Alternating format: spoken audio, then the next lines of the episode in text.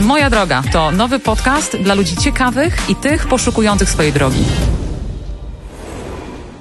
Witajcie w kolejnym odcinku podcastu Moja Droga. Przy mikrofonie Basia Mierzwińska i Dagmara Brzezińska. A dzisiaj z nami w studio Lidia Kazen, dyrektorka kanału T V N, e, która... Co ważne, nie udziela wielu wywiadów, więc czujemy się tym bardziej wyróżnione, że przyszłaś do naszego studia i chciałabyś podzielić się właśnie swoimi spostrzeżeniami na temat tego, jaką drogę przebyłaś, żeby znaleźć się w tym bardzo wymagającym miejscu, w którym teraz jesteś. Dziękuję bardzo za zaproszenie. E, Lidia, twoja historia zaczyna się w Dobczycach, e, sześciotysięcznym mieście w województwie małopolskim i zawiera wiele etapów kompletnie niezwiastujących kariery telewizyjnej, e, jak choćby e, występy w siatkarskiej reprezentacji juniorek.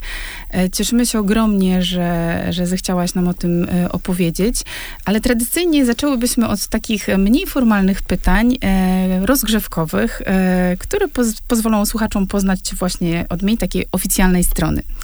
Mokasyny, trampki czy szpilki? Trampki. No dobra, to opisz siebie w trzech słowach. Niecierpliwa, kreatywna i zorganizowana. Okej. Okay. Krótko i na temat. Zawsze bardzo. Tutaj mamy bardzo takie rozwinięte odpowiedzi. Musimy przy, do początku przy, przywoływać gości. E, co cię ostatnio zainspirowało? Wystąpienie kobiet lewicy na konwencji. Ta energia, siła, merytoryka, genialna inspiracja. Super. A jaką książkę przeczytałaś w ostatnim czasie? E, Nela w Krainie Orek. Witamy w klubie. Witam. E, ja jestem na pierwszej części. To ja już jestem troszeczkę dalej. E, jak zaczynasz swój dzień? Kawa i głośna muza ze Spotify'a. Jaka muza? Głośna. Ale która? Jaka? Jazz, rap y, albo ostatnio y, Król.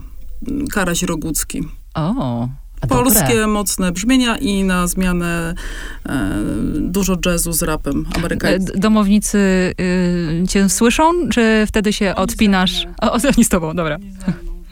Okej. Okay. A i, kim chciałaś zostać, kiedy miałaś dwanaście lat? Nie pamiętam i podejrzewam, że codziennie kim innym. Hmm. To ta kreatywność wychodzi. Jaka jest jedna rzecz, której żałujesz, że nie wiedziałaś, mając lat dziewiętnaście? Żałuję, że nie wiedziałam, że nie na wszystko mam wpływ. A twoje idealne wakacje to? Piasek, woda, droga, zmiana, wiatr.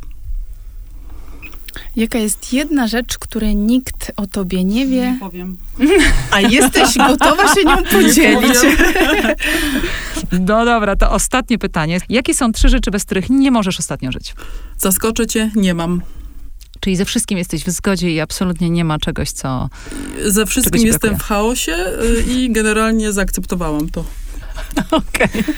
No dobrze, to tak jak mówi Dagmara, dziękujemy za sprawne odpowiedzi, ale ze względu na ekskluzywność y, tutaj i nieliczne wywiady, których udzielasz, i tak mamy nację, że zdradzisz zdradzę, zdradzę. coś, czego nie powiedziałaś nigdy publicznie. Y, ale, ale dziękujemy za tą część krótkich pytań i y, chciałybyśmy przejść do, do głównej części, czyli wyjść trochę od twojej obecnej roli y, dyrektorki kanału T V N, y, która... wiąże się z dużą władzą, sprawczością, która z pewnością daje ci dużo satysfakcji, ale też niewątpliwie wiąże się z presją, którą y, może czasami jest trudno po prostu udźwignąć. I w tej części rozmowy będziemy chciały cię zapytać zarówno o blaski, jak i o cienie kariery w mediach, y, ale na początek chciałbyśmy się cofnąć do lat twojej młodości. E, bo y, nie przyszłaś tej swojej drogi zawodowej na skróty, absolutnie. I chciałyśmy zapytać po prostu, jak się zaczęła ta przygoda z telewizją? Y, bo miałaś te epizody kariery sportowca, y, miałaś y, studia, rozpoczęłaś na kierunku ekologia, y, więc w którym momencie z, y, zorientowałaś się, że te pierwsze wybory to nie były wybory na całe życie? Teraz z perspektywy czasu wiem, że studia były mi potrzebne po to, żeby siebie trochę zdefiniować, zdefiniować żeby znaleźć miejsce, w którym e, będę się czuła potrzebna. Wiesz, miejsce, w którym, e, w którym będę się czuła, że się rozwijam. I e, skończyłam jedne studia, byłam na trzech kierunkach, e, bo w tych, e, w tych miejscach, e, w, w, w, w przeróżnych jak gdyby sytuacjach e, e, albo zwyciężyła moja niecierpliwość, albo takie właśnie poczucie, że nie dostaję tego, co potrzebuję.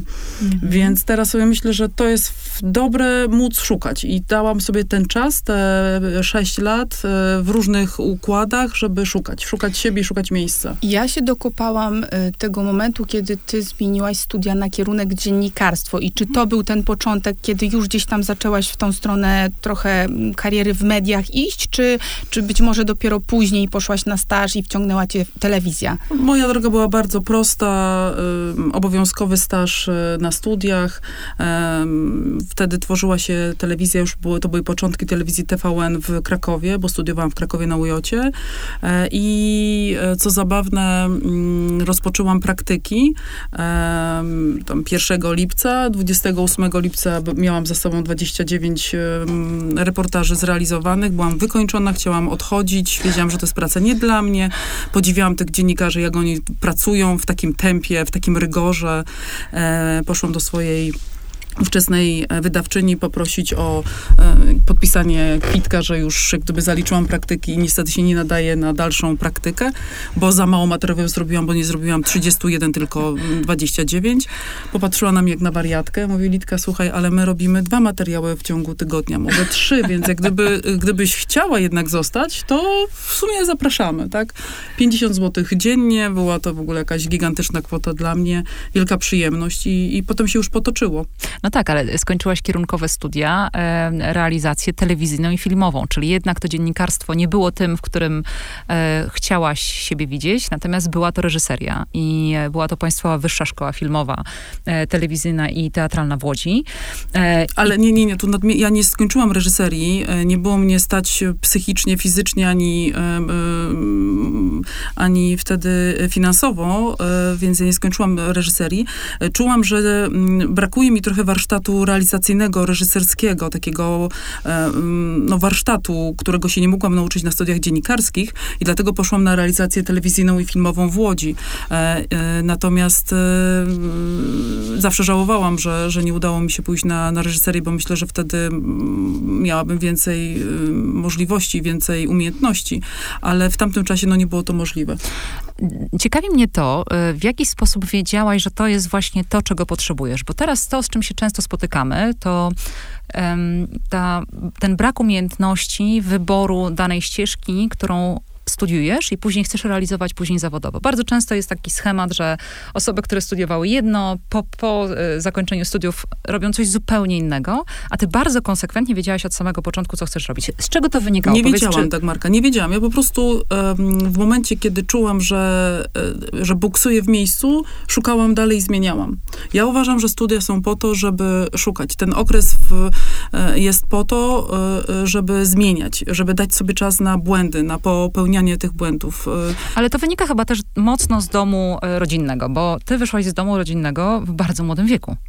I pytanie, czy to też miało jakiś wpływ na to, że łatwiej ci było podejmować decyzję o zmianie, bo to jest jednak mimo wszystko duża zmiana z ekologii na dziennikarstwo i później realizowanie się. Słuchać mojej mamy i taty, którzy mają coś do powiedzenia na, tamtym, na tamten temat. Nie, to w ogóle nie wiem, czy to z domu wynika. Moi rodzice byli załamani, wściekli, przerażeni. Nie dziwię im się w ogóle, mhm. mając takie dziecko, które skacze z kwiatka na kwiatek, szuka i jest takie bardzo niezależne. Ja teraz jako matka jestem tą perspektywą, bo patrzę na swoją córkę i wiem, że genów się nie wyprę.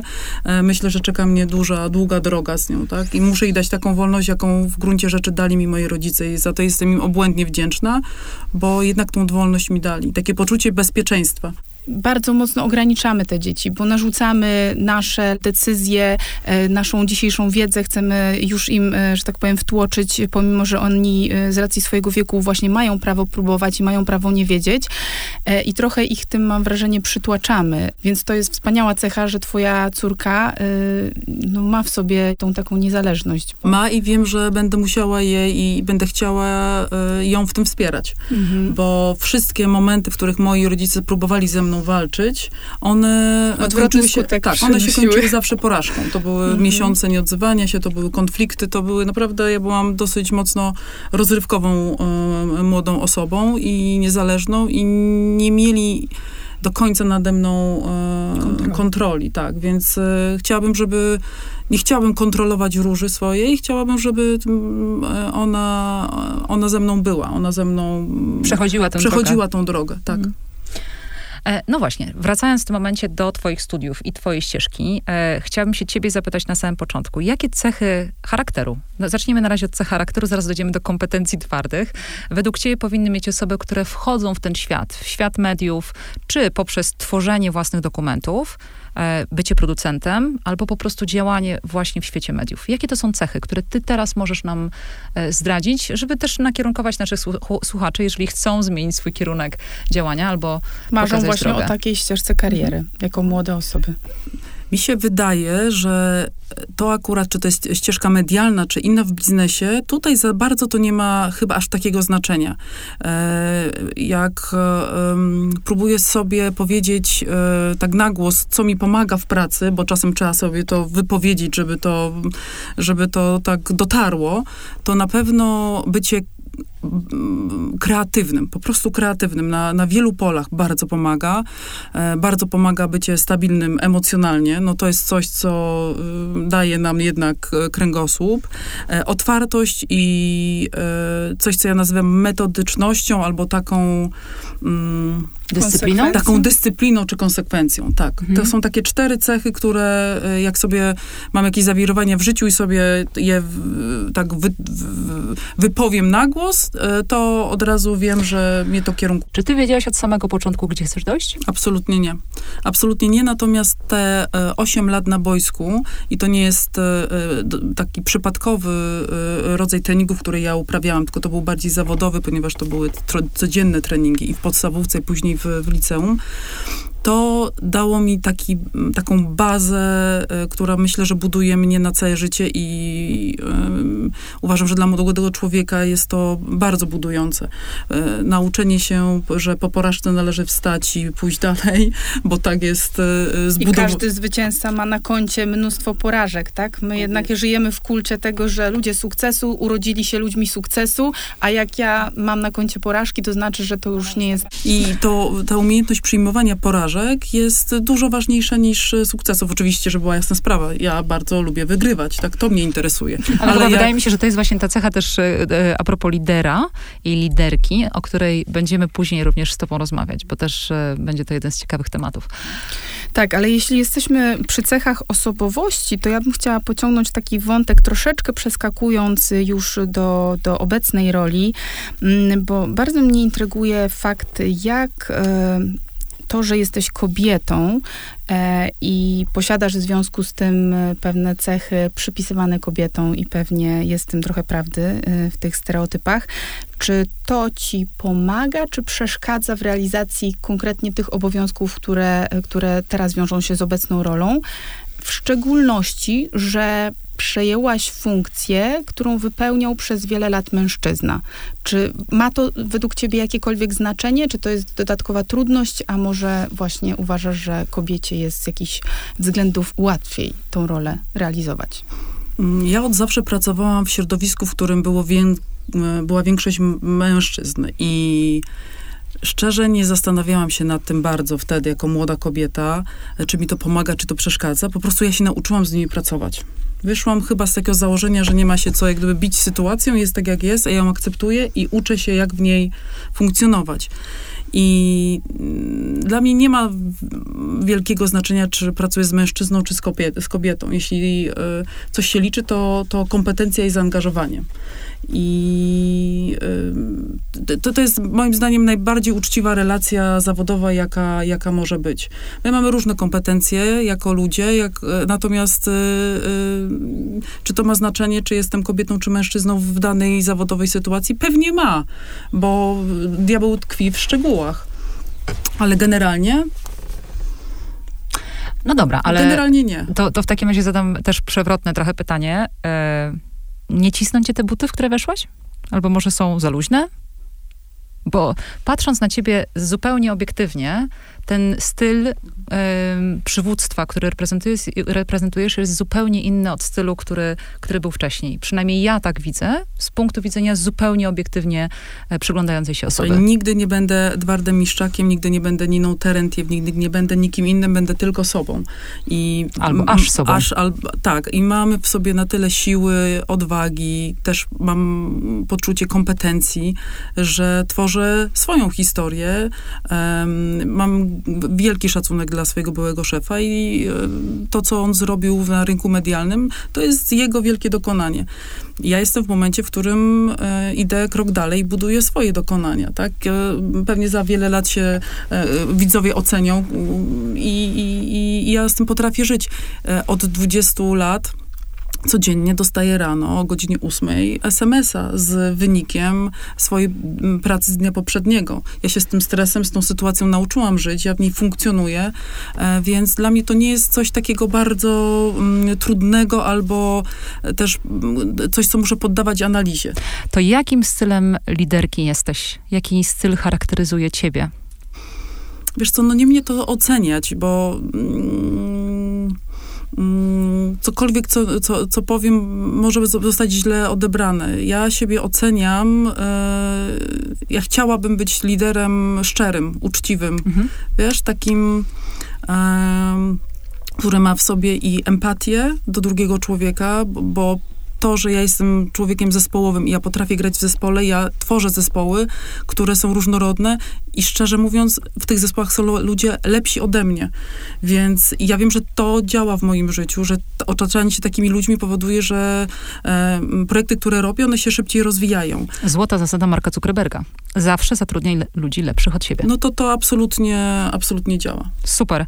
E, bo też ważny jest też dla mnie ten aspekt tego, że mm, wypracowałaś w sobie właśnie mało stereotypową rolę, którą teraz pełnisz. Bo to, o czym wspominała Basia, mamy pewne stereotypy jako społeczeństwo, bo nie mówię, że akurat my tutaj jak siedzimy wobec kobiet.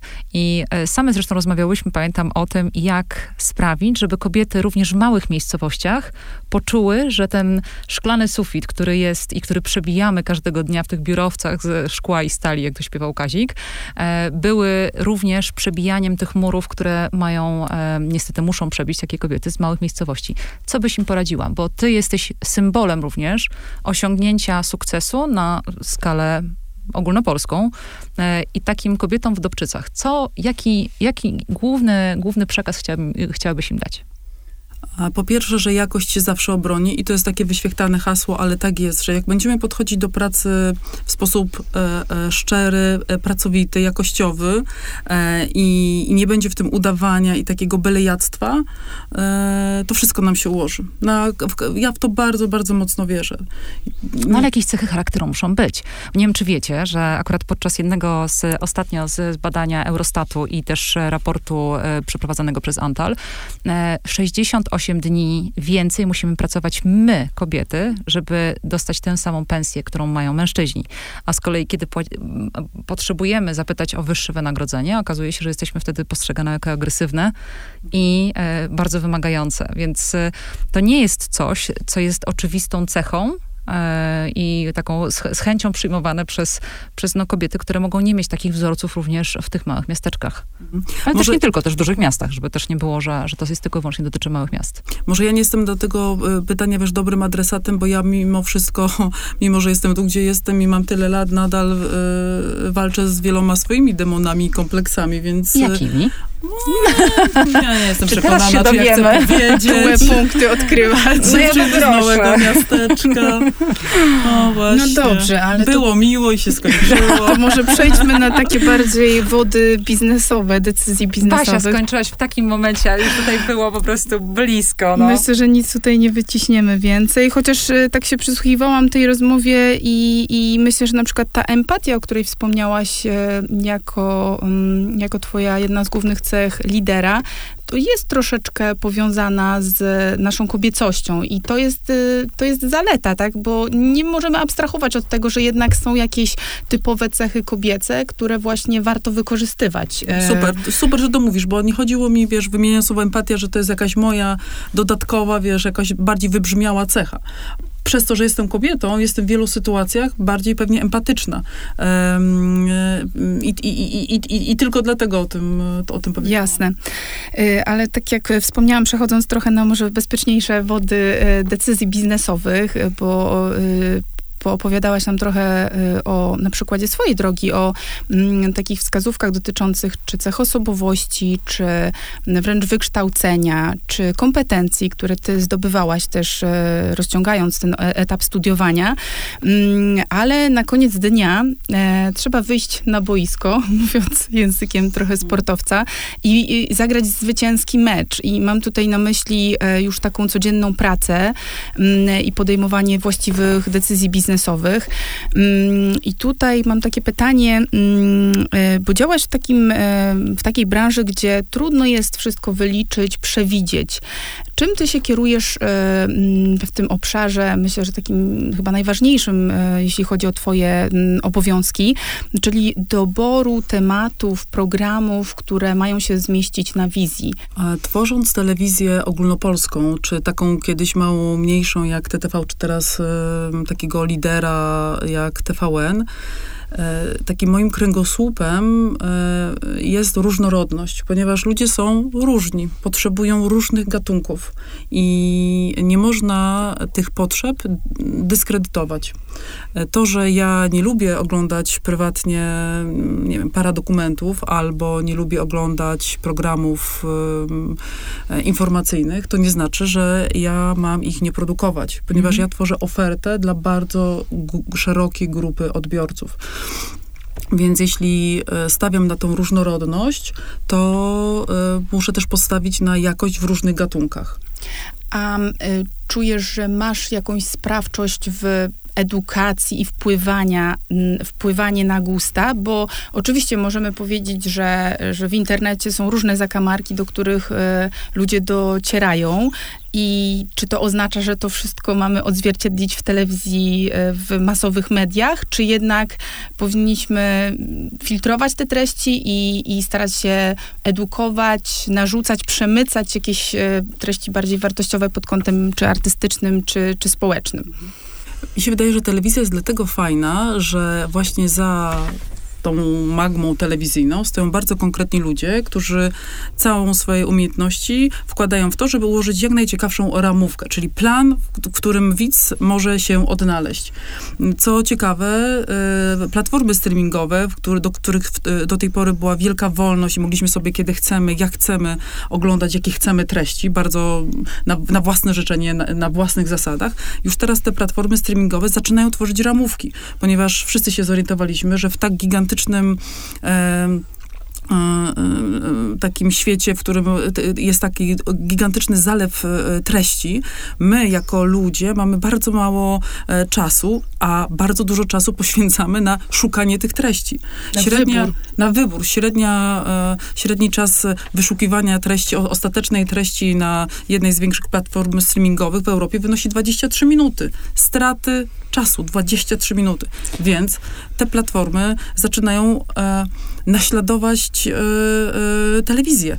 Też zaczynają tworzyć ramówkę, więc e, jak pytasz, czy ja mam sprawczość na, na emitowane treści, oczywiście, że tak i staram się dobierać te treści do, widów, do widowni, która w danym momencie ma szansę te treści zobaczyć.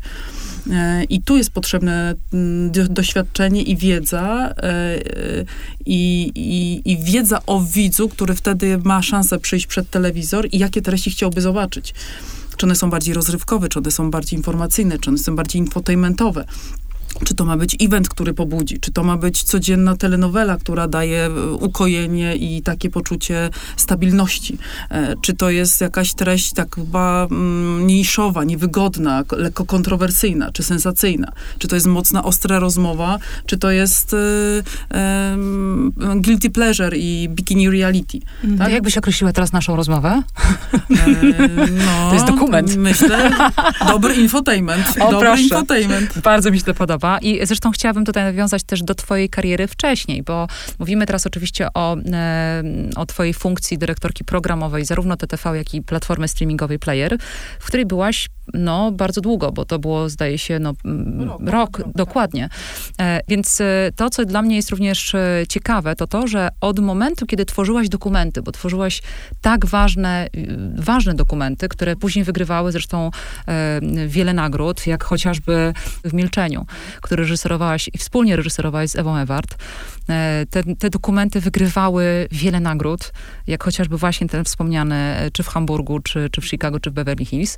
To skąd ta zmiana, wiesz? Bo miałaś takie, tworzyłaś wyjątkowej jakości treści, byłaś zarówno producentką, jak i reżyserką i scenarzystką zresztą. I nagle przeskoczyłaś do T T V. Mhm. Jak to się stało? Jak, jak, z czego wynikała ta zmiana? W tej drodze takiej zawodowej um, przez pierwsze dziesięć lat ja rozwijałam swój warsztat w różnych dziedzinach. I miałam szansę być dokumentalistką i miałam szansę być dziennikarzem przez chwilę newsowym. Robiłam reportaże i wiesz, przez tą moją taką zachłanność trochę świata i też niecierpliwość, myślę, że dlatego też tych gatunków było tak dużo. Miałam i szansę zrobić pierwszy duży, dużą telenowelę dokumentalną i duży format rozrywkowy i tak szukałam, który z tych gatunków... Czy to był Alfabet Mafii? Był Alfabet Mafii, tak. Był Pierwszy Krzyk i tak szukałam... Mm, przepraszam, tutaj się tak, muszę poprawić. Pani tutaj tak, trzeszczy krzesłem. Poruszyłam ale się. I wybaczamy, ale wybaczamy. Te, te plany. A byłaś też, przepraszam jeszcze, y, pomysłodawczynią, czy raczej realizatorką? Różnie, mhm. różnie, wiesz, to było bardzo różnie. Wielu byłam pomysłodawczynią, wielu byłam reżyserem, realizatorem. To, to też takie pionierskie bardzo były formaty w wielu przypadkach. Tak, tutaj właśnie nasz, mój były szef dawał nam to pole do eksperymentowania. Wtedy też telewizja rządziła się innymi prawami, były inne budżety. E, nasi właściciele e, prywatnie e, też jak gdyby pozwalali na, na szukanie różnych form ekspery, eksperymentów. Teraz trochę jest trudniej. Ale to były trudne tematy. To, to znaczy, to nie były takie tematy bardzo nośne. To były tematy, które mnie interesowały. No właśnie, i do tego chciałam dojść. Mhm. Czy to było odzwierciedlenie twoich wartości niejako misyjnych, które miałaś i które chciałaś przedstawić, żeby dać widzom szansę na zastanowienie się na chwilę zatrzymania? Czy to było bardziej samorealizacja swoich, twoich ambicji? Czy jedno i drugie? Hmm, wiesz co, no nie wiem, czy realizacja moich ambicji, bo pół życia zawodowego spędziłam w kryminale, a drugie pół w szpitalu, więc wolałabym tak o tym jednak nie myśleć. O! o. Dojdźmy do tego. Więc rzeczywiście trochę taka ciemna e, strona życia mnie bardzo interesowała jako reżysera, jako reporterka, jako człowieka, bo to jest mój zawód, opowiadanie historii. Mhm. Tworzenie tych historii w jakiejś interesującej formie. Potem się nauczyłam produkowania tych historii. Natomiast interesowały mnie różne dziedziny życia i te e, wiele programów kryminalnych, które realizowałam, e, no były, nie wiem, czy spełniły moim ambicje, ale, ale wtedy mnie interesowały, tak? Mm-hmm. Jeśli dostałabym propozycję zrobienia programu dla, nie wiem, T V N style o e, ślubach lub e, szansę na zrobienie projektu kryminalnego, gdzie e, e, mogę poznać i stronę e, policyjną, i stronę prokuratorską, i stronę gangsterską, no to w ogóle nie było dwóch zdań, tak? Okay. Znaczy wiadomo, że ta druga, ten, ten, to, to, to, to, to... T V N style. T V N style absolutnie nie, chociaż szanuję, cenię, natomiast no, wiem, że w ogóle wtedy nie byłabym w stanie zrobić ciekawego programu, bo on mnie nie interesował. Mhm. Mogłabym go zrobić jak najlepiej potrafię, ale jeśli miałam wybór, a miałam wtedy wybór, bardzo dużo się rzeczy tworzyło, to wybieram tamte tematy.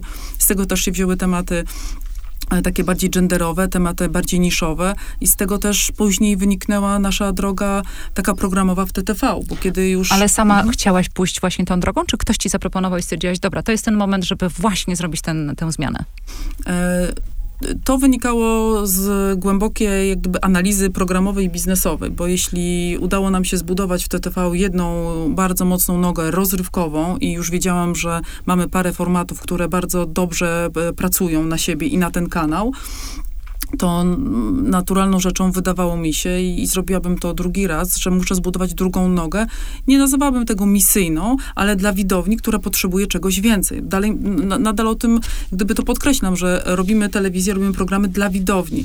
I ja uważam, że są widzowie, którzy zarówno potrzebują programu e, Google Box, czy Damy i Wieśniaczki, ale e, okazało się, przy zdziwieniu niektórych, a, a, a ja byłam z tego powodu jak gdyby, i pewna, że to się uda i, i wiedziałam, że tacy widzowie są. Okazało się, że formaty Down the Road e, e, czy programy z Rinkiem Rojeńcem opowiadające o osobach e, e, w bezdomności e, i parę przełamywały jeszcze, tabu. Przełamywały tabu, tak. Otwierały nowe perspektywy, pokazywały osobom e, e, miejsca, rzeczy, do których oni nie mieli wcześniej dostępu. No kilkanaście formatów z Przemkiem Kosakowskim to były absolutnie tak telewizyjnie nowatorskie rzeczy, bo on też był w dobrym momencie życia, bo był tego bardzo głodny i chętny. Mhm. Ta telewizja tego bardzo potrzebowała, bo, bo, bo w innych tego nie było, więc to się też te ale rzeczy to jednak, połączyły. Tak, ale to jednak jest pewnego rodzaju działalność misyjna, bo wtedy otworzyliście, e, otworzyliście drzwi do tych osób i e, osoby, i bardzo często widzowie, którzy nie mają styczności, czy właśnie z osobami, które mają syndrom Downa, czy też właśnie między innymi z osobami, które są bezdomne, które bardzo często spotkały w życiu po prostu ogromne tragedie i dlatego są w tym miejscu, w którym są, to jakby sprawiło również, że widzowie mogli zacząć wyrabiać sobie pozytywne zdanie również na ten temat. I uważam, że to jest pewnego rodzaju działalność misyjna. Ja będę cały czas do tego wracała, bo pomimo tego, że telewizowie oczywiście decydują o słupkach i jest wielu widzów, którzy mają różne oczekiwania, to nigdy nie jest tak, że jeden widz, który ogląda dokument, nie będzie już oglądał oczywiście. Właśnie programu, który jest miły, łatwy i przyjemny. Tak? Słuchaj, ja Więc... uważam, że to jest mój zawodowy obowiązek, tak? Więc dlatego jak gdyby nie, nie nadaję temu jakiejś dodatkowej rangi, mhm. e, bo jest i czas na misję, jest czas na rozrywkę, jest czas na informacje. Właśnie mówię o tej różnorodności. Dlatego ja lubię telewizję, bo w jednym miejscu, w różnych momentach dnia mogę dostać tą różnorodność. Mhm. Lidia, ja słucham też twojej drogi i tych doświadczeń i no, u ciebie zarówno występuje ta ogromna pracowitość, taka ciekawość, odwaga, zaborczość w tym, żeby jak najwięcej doświadczyć tych, tych tematów, poznać, zrealizować, ale zastanawiam się, bo ty masz zarówno to przygotowanie takie merytoryczne w postaci studiów, wykształcenia, jak i to doświadczenie on the job, czyli wykonywanie wielu, realizowanie w wielu programach, programów, pracowanie przy różnorakich projektach. Zastanawiam się, jak ty dzisiaj rekrutujesz? Czy ty poszukujesz e, osób podobnych do siebie? E, oczywiście do tych ról, które ty wykonywałaś, e, które też również mają studia kierunkowe? Czy wyobrażasz sobie, że zatrudniasz samouków, którzy mają po prostu sukces, m, bo zbudowali bardzo popularny kanał na YouTubie? To jest bardzo, um, to jest, to jest um, bardzo różne. Znaczy nie ma jednego klucza. Ja po drugiej stronie widzę człowieka, jego zaangażowanie, jego pasję, jego większe lub mniejsze umiejętności i jeśli tylko jest przestrzeń w danym projekcie i ta osoba jest otwarta i chętna i ma ten, nie wiem, faktor X taki, wie, że cię przyciąga i czujesz, że kurczę, tam po prostu jest energia do pracy, chęć, bo ona nie jest częsta. E, tylko często... ja się zastanawiałam, czy to nie jest wręcz taka strategia, żeby jednak wyjść trochę ze schematów, bo y, myślę, że y, telewizja też się bardzo zmienia. Y, to bardzo ciekawe, że ty, y, ja mam takie pytanie właśnie do ciebie, jak ty widzisz przyszłość telewizji za pięć do dziesięciu lat, biorąc pod uwagę te trendy y, właśnie popularyzacji telewizji internetowej, czy właśnie platform streaming, streamingowych, y, a ty tutaj trochę y, odpowiedziałaś na to, y, zanim ja zadałam to pytanie, mówiąc, że to właściwie te platformy czerpią z, z tradycyjnego, z tradycyjnej strategii i funkcjonowania telewizji, kopiując na przykład te formaty ramówek, prawda? Natomiast zastanawiam się, czy właśnie nie jest to strategią w zatrudnianiu, żeby trochę do zespołów pracujących w telewizji dobrać osób, które mają zupełnie inne podejście, które nie myślą schematycznie, bo, bo, bo skończyły kierunkowe studia, tylko po prostu zaczęły coś robić bez tego obciążenia i po prostu trafiło to do widza. Fantastycznie, tylko jest jedna zasada. Jeśli te światy się mają przenikać, a one się przenikają, to mhm. muszą się też przenikać z pewnego rodzaju mm, e, szacunkiem do siebie. Szacunek polegający na tym, że nie można chcieć pracować w telewizji, e, nie szanując tej telewizji, nie oglądając tej telewizji. Nie można, tre- nie można tworzyć treści na YouTubie, e, nie szanując YouTube'a i nie oglądając treści na YouTubie. To działa w dwie strony. Niestety jest trochę tak, że my się zachłysnęliśmy nowymi mediami, i przestaliśmy szanować to stare medium. I, i dopóki twórcy nie zrozumieją, że, żeby, że, że, że my możemy działać równolegle. I ja jestem bardzo otwarta na twórców um, online'owych i wielokrotnie w wielu pro- projektach zapraszamy do współpracy i pracujemy też z młodymi ludźmi, którzy, którzy są ciekawi innej formuły, tą, którą proponuje telewizja, bo w, na YouTubie nie znajdziesz takich długich form, albo takich dużych form rozrywkowych, jakich, jakie może sobie, na jakie może sobie pozwolić telewizja. I, i, i to się dzieje, to się wymienia, tylko e, to jest taki proces, który w tym momencie moim zdaniem się właśnie dzieje, bo jest pewien odwrót e, e, i pewna, pewna zmiana następuje wśród, wśród twórców online'owych, internetowych, którzy też już chyba doszli do pewnego sufitu i oni zaczynają zauważyć, że okej, okay, i są jeszcze inny, jest, jest telewizja. Tak jak my dwa lata temu zobaczyliśmy, że twórcy online'owi zabierają nam gro naszej widowni. No właśnie chciałam zapytać o to, jak się zmieniła struktura przy tym zwiększeniu oczywiście wagi social mediów i tych kanałów typu YouTube. Jak się zmieniła u was ym, widownia? Tak, po, ten tort się podzielił e, bardzo mocno i oczywiście ta widownia telewizyjna nie jest już tak duża, jak była jeszcze dziesięć lat temu. W ogóle nie możemy mówić o tych wartościach i tak te wartości się w telewizji zmniejszają mhm. na rzecz diader, czyli właśnie całej, okay. ca, całego online'u. Natomiast nic, nic w tym złego i to jest naturalne i my o tym, jako my twórcy telewizyjni, o tym wiemy, my jesteśmy do tego przygotowani, my idziemy z biegiem tych zmian, bo telewizja może być i jest, będzie tak naprawdę hubem treści. Będziemy realizować treści, które będą na różnych platformach. I tutaj się nic nie zmienia. To widzowie wybiorą, czy chcą mieć tą ramówkę i oglądać ją w telewizorze, czy chcą oglądać T V N e, na laptopie po prostu, czy w playerze, czy gdziekolwiek indziej. Tak więc to będą nadal treści. Czyli my jesteśmy producentami treści. Czy to się nazywa telewizja, czy to jest streaming, czy to jest platforma taka i, i inna. Szczerze, dla odbiorcy, jakie to ma znaczenie? Siedzę i słucham i myślę sobie, Lidia, że mm, mówisz bardzo biznesowo. I wydaje mi się, że mm, zastanawiam się, z czego to też wynika. Jesteś tutaj na tym stanowisku jako, jako dyrektorka kanału T V N, jednej z największych, jeśli nie największej e, polskiej telewizji. E, I chciałabym się zapytać ciebie o jedną ważną kwestię, mianowicie na pewno nie jedna osoba, która teraz nas słucha, zastanawia się, jak naprawdę wygląda twój dzień, bo byłaś twórcą, twórczynią dokumentów, reżyserowałaś, byłaś scenarzystką, teraz mówisz bardzo biznesowo, przemawiasz z słupkami, wiesz dokładnie, co się dzieje. To jest ogromna zmiana, podejrzewam.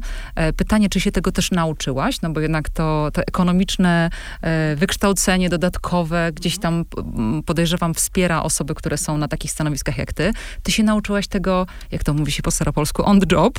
E, I więc pytanie, jak wygląda twój dzień? Bo na pewno jakaś część jest przeznaczona też na twój samorozwój, żebyś wiedziała dokładnie, jak postępować dalej, czy nie? Jak to wygląda?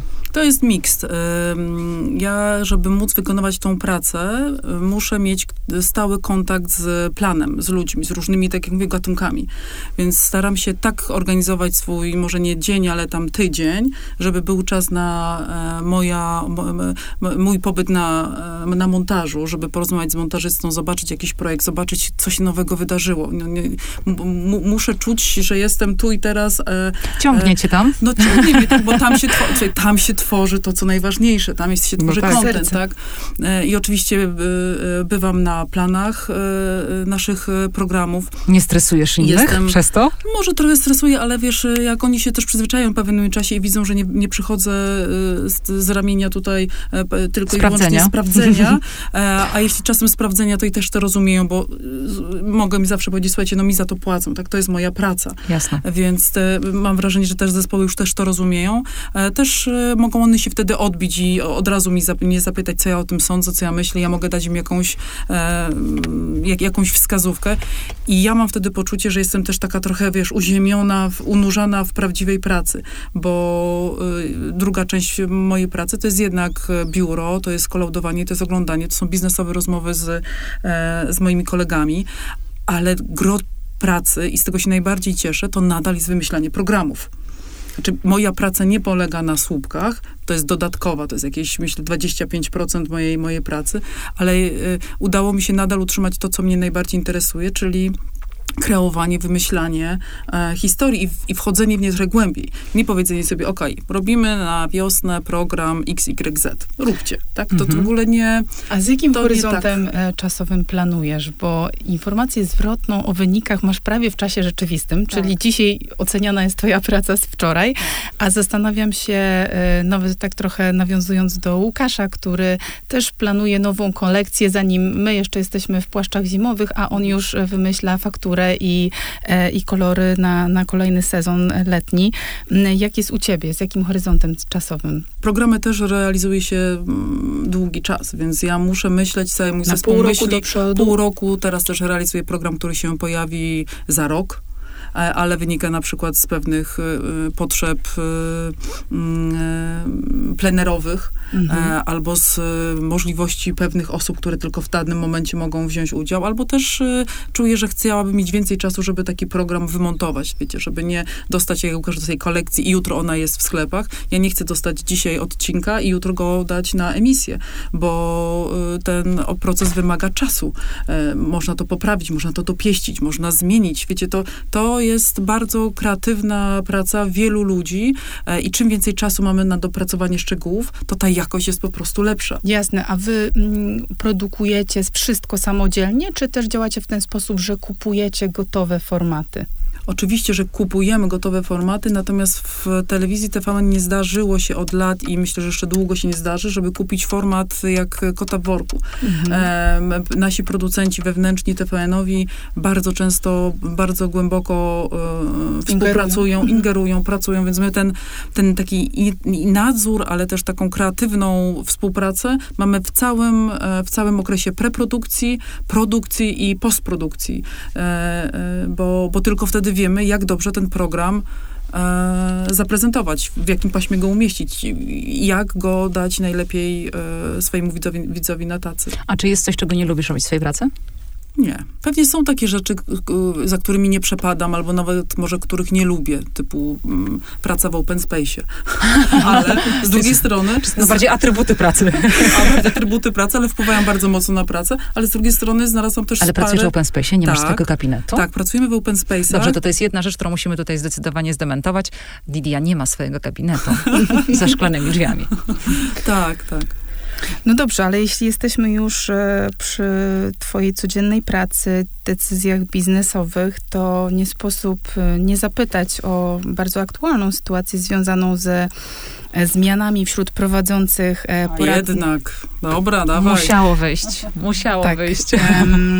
I co ciekawe, w jednym z wcześniejszych wywiadów przeczytałam taką deklarację, że stawiasz bardziej na ewolucję niż na rewolucję, a ta zmiana wydaje się taka dosyć um, diametralna. Przepraszam bardzo, a kiedy to powiedziałam? Tak rok temu chyba. Rok prawda? temu? No. To nie tak dawno. No była ewolucja przez rok. Ile można ewoluować? Przez rok trwała ewolucja, była a. analiza, przyglądaliśmy się. Okej, okay, właśnie chciałam cię zapytać, czy uda nam się tutaj motywy tej decyzji z ciebie wyciągnąć i właśnie cele, które konkretnie chcesz zrealizować poprzez ten ruch, bo wymiana pięciu osób pracujących w pewnym obszarze, to jest na pewno duży szok dla organizacji i też wpłynie na oglądalność zapewne, tak? Na reakcję widzów.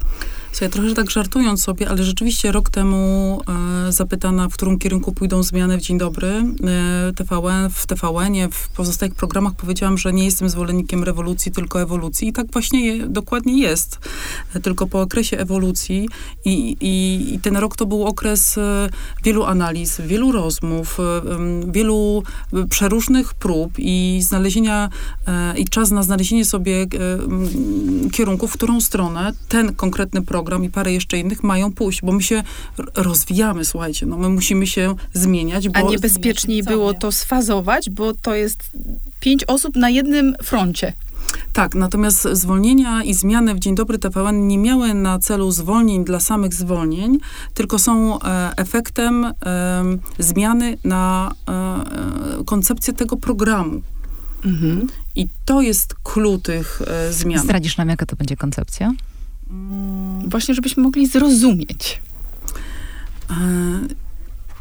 I chciałabym, wiecie, na, na, na tym etapie dwa miesiące przed y, godziną zero mm-hmm. y, zdradzać za wiele, y, bo to byłoby nieeleganckie w stosunku do y, producentów i do, i do całego zespołu, który nad tym pracuje, mm-hmm. bo chcą to utrzymać trochę w, y, w tajemnicy.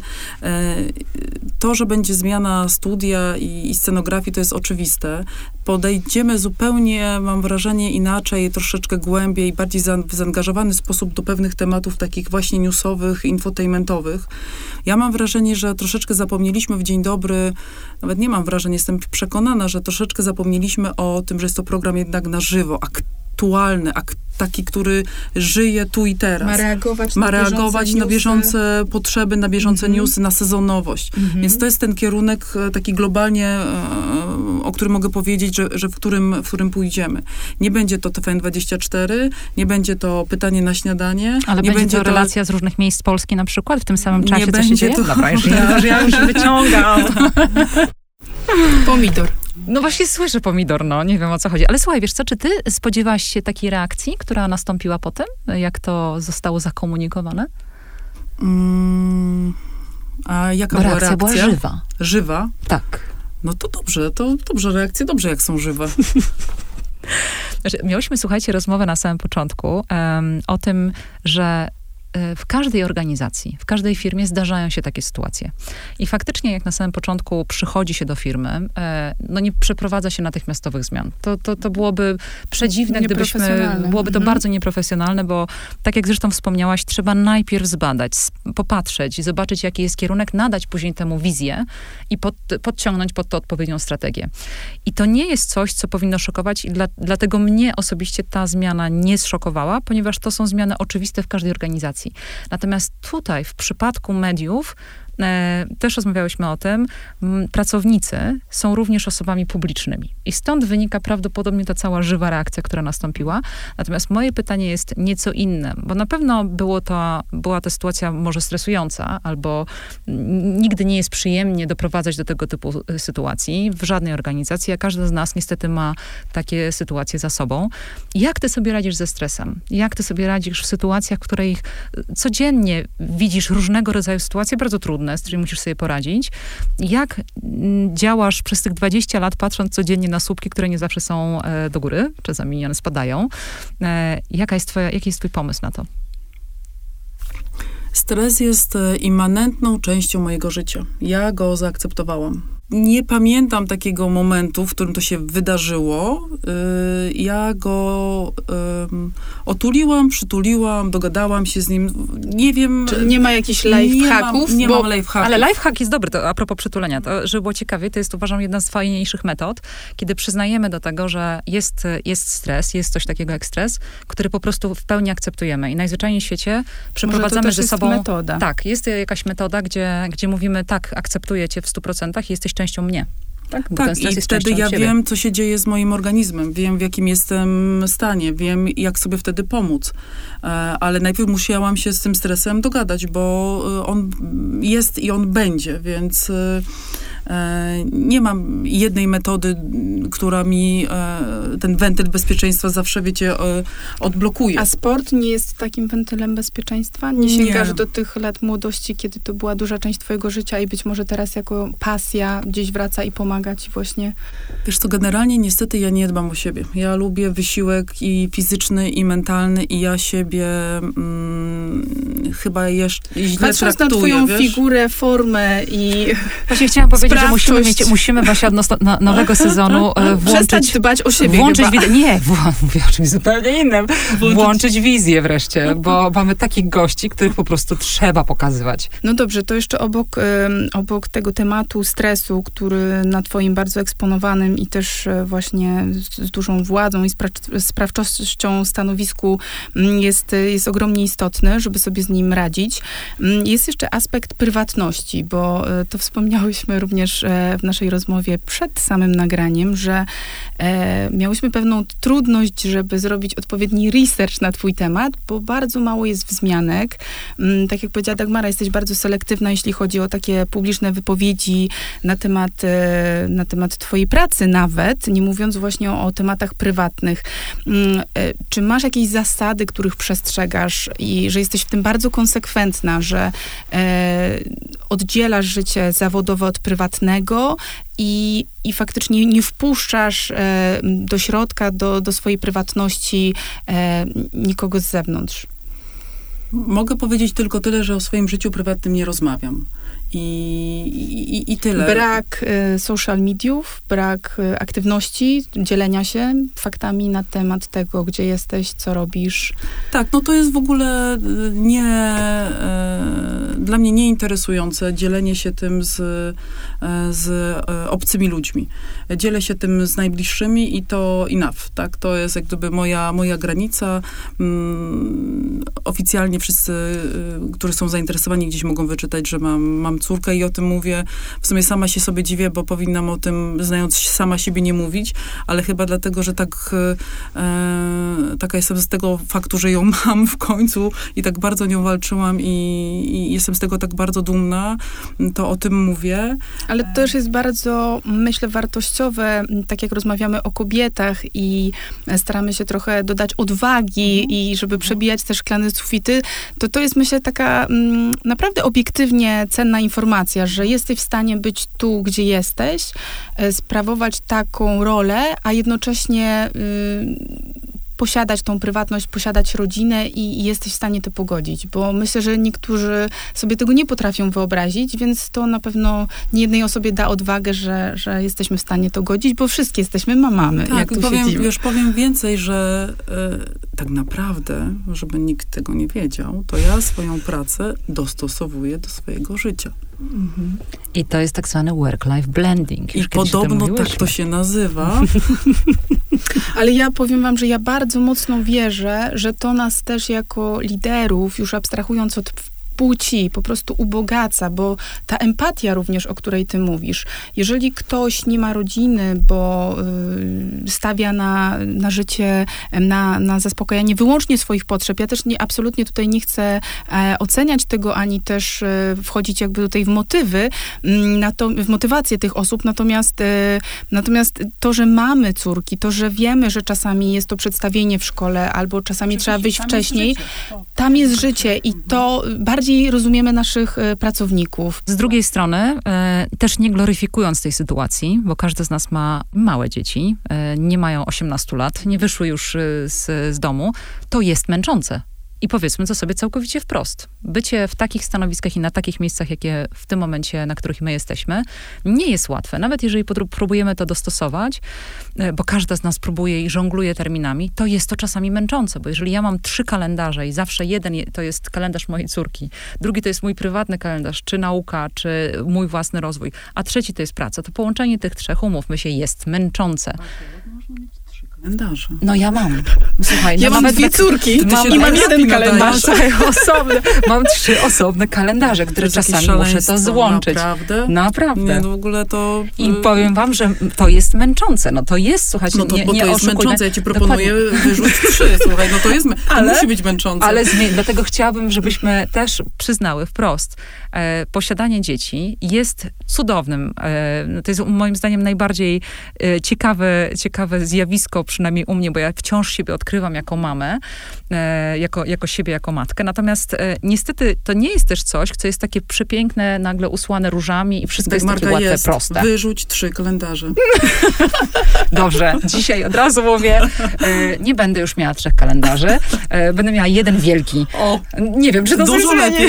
Zmieni, zmieni. Natomiast e, też nie gloryfikując tego, uważam, że e, to jest kawał d- dużej roboty, żeby to wszystko połączyć. I stawianie tych e, tych granic i asertywność w stosunku też do pracodawcy, bo sama mówisz, że dostosowujesz również, to jest pewnego rodzaju asertywność. I to jest coś, czego powinnyśmy uczyć inne kobiety, że jest to możliwe. To nie jest łatwe, ale jest to możliwe. Pełna zgoda. Lidia, ja bym chciała jeszcze wrócić do tematu e, rozwoju zawodowego, ale nie do młodości, chociaż to jest zawsze moja domena, żeby zrozumieć tutaj ten łącznik pomiędzy edukacją, pierwszymi wyborami, być może właśnie... E, tą... U mnie naprawdę, Basienka, to jest nudne, bo to była jedna wielka impreza, wiesz? Ale to jest właśnie bardzo cenne, że tak o tym powiedziałaś, że ty doświadczałaś, eksperymentowałaś, a my trochę właśnie te dzieci teraz ograniczamy, bo chcemy, żeby one wiedziały to wszystko, co my wiemy, najlepiej w ogóle posłuchać jakie są teraz tak zwane zawody przyszłości i wtłoczyć to w dziecko, bo to daje duże szanse na... No właśnie, a to przyzwolenie na eksperymentowanie i to jest...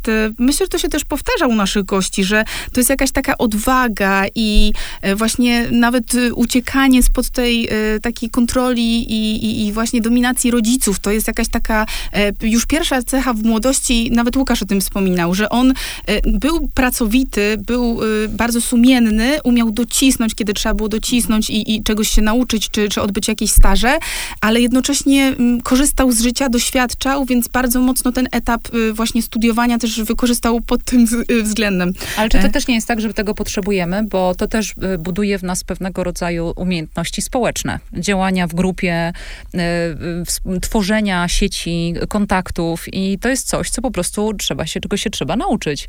I uważam, że zarówno na, w czasach studenckich, no każda z nas na szczęście miała ten etap imprez i spotykania się z, wielą, z dużą ilością znajomych, bo też w tym momencie nam to też pomaga, tak? Każda z nas pracuje z ludźmi. Każda pra- z nas tak. musi budować tę sieć kontaktów. Jeżeli nie miałybyśmy tych podstawowych umiejętności budowania więzi społecznych, które jak się buduje? No poprzez właśnie tego rodzaju e, umiejętności, które zdobywamy jako dzieci i później jako młodzież i, I później jako studenci.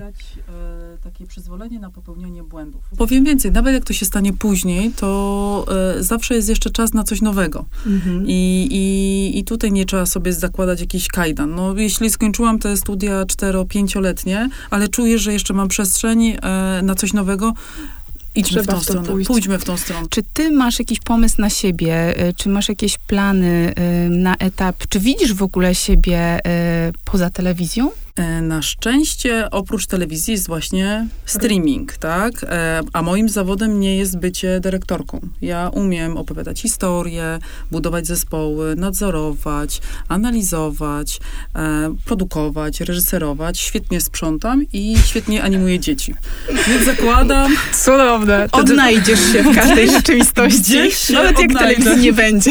Czyli w tym momencie, bo bardzo często widziałyśmy, również szukając informacji na twój temat, jest coś określana mianem reżyserki i scenarzystki i następne będzie za pięćdziesiąt lat? No, się okaże. Słuchajcie, jestem e, e, otwarta, Czyli nie stawiasz sobie celu, ciekawa. Co chcesz robić za nie. pięćdziesiąt lat? Okay. Nie, nie, nie, nie, nie. Tak jak nie lubię e, takiego, m, takiego postrzegania siebie albo takiej, po, takiej potrzeby, że muszę wychodzić ze strefy komfortu, bo ja nie jestem, po to sobie zbudowałam swoją strefę, żeby nie musieć z niej wychodzić. Ja tak? bym powiedziała, no, ale cały czas ją przekraczasz, nie chciałam ci powiedzieć. W strefie komfortu.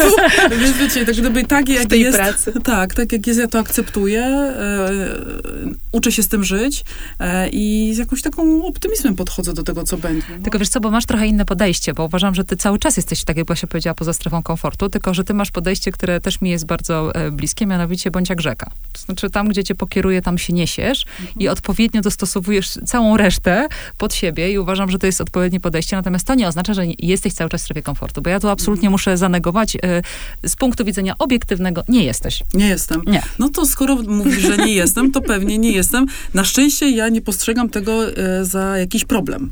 No nie, no nie. No, więc jak gdyby tak czuję się w tym w sumie bezpiecznie. Spełniona. Spełniona, tak. Ale uważam, że tutaj podsumowując już naszą rozmowę, twoja, twój typ osobowości e, razem z wykształconymi kompetencjami, które dał ci sport, a później, które dały ci pewne doświadczenia. Zresztą anegdota, którą się podzieliłaś z nami na samym początku, nie wiem, czy możemy ją przytoczyć. Która? Odnośnie kasety. Czyli pewnego rodzaju wtopy też i akceptacja. I to na początku kariery. Na początku kariery. Właśnie tych błędów, popełniania błędów i tego dania sobie przyzwolenia jest tym, co doprowadziło cię tutaj, gdzie jesteś i e, chciałbyśmy ci serdecznie podziękować za to, że podzieliłaś się z nami tymi doświadczeniami, e, bardzo cennymi też uwagami i radami dla tych, którzy nas słuchają, bo po to jest również ta rozmowa i po to te, zresztą prowadzimy nasz podcast, żeby dawać odpowiednie rady dla tych, którzy szukają czasami nowej zmiany. Czasami używamy takiego sformułowania, że odczarowujemy jakiś tak. zawód czy jakąś rolę i ty pięknie odczarowałaś właśnie, e, tak jak trochę tendencyjne pytania zadawałyśmy o, o tą presję, czy jakieś oczekiwania różnych grup, interesów wokół ciebie. No bo chciałyśmy znaleźć coś ciekawego, a Litka tak, po prostu... A Litka obroniła się y, merytoryką, kompetencjami i myślę, że to też jest y, bardzo budujące i, i ja już się osobiście od siebie dodam, że bardzo się cieszę, że właśnie ta perspektywa kobieca y, jest reprezentowana na takim y, wysokim szczeblu y, w obszarze y, y, tworzenia treści w mediach masowych, bo to jest też temat bardzo aktualny a propos sztucznej inteligencji, mhm. że ze względu na to, że niewiele jest kobiet, jeśli chodzi o tutaj udziały procentowe w, w branży I T, to ta nasza perspektywa niestety gdzieś się gubi, więc ogromnie się cieszę, że dzięki cechom charakteru, wytrwałości, pracowitości, przygotowaniu twojemu, wykształceniu właśnie doszłaś tu, gdzie doszłaś, sprawujesz tą rolę bardzo profesjonalnie. Za ładnie o mnie powiedziałyście, bo wcale się nie czuję ani jakoś super wykształcona, ani w ogóle, wiecie... E... A do tego jeszcze skromność. No jest, a to w ogóle nie dokładnie. Jest skromność. To nie jest skromność, to jest e... Kończymy. Świadomość. Kończymy. I szanowni słuchacze, oczywiście również, jeżeli macie jakiekolwiek pytania do Lidii, e, zadawajcie je e, zarówno na naszym, e, naszym profilu na Instagramie Moja Droga, e, jak i również e, na kanale YouTube Wok Polska e, dla podcastu Moja Droga. Dziękujemy za wysłuchanie tego odcinka. Dziękujemy Lidii za obecność, za rozmowę. Do usłyszenia. Do usłyszenia. Ja dziękuję pięknie, jesteście boskie.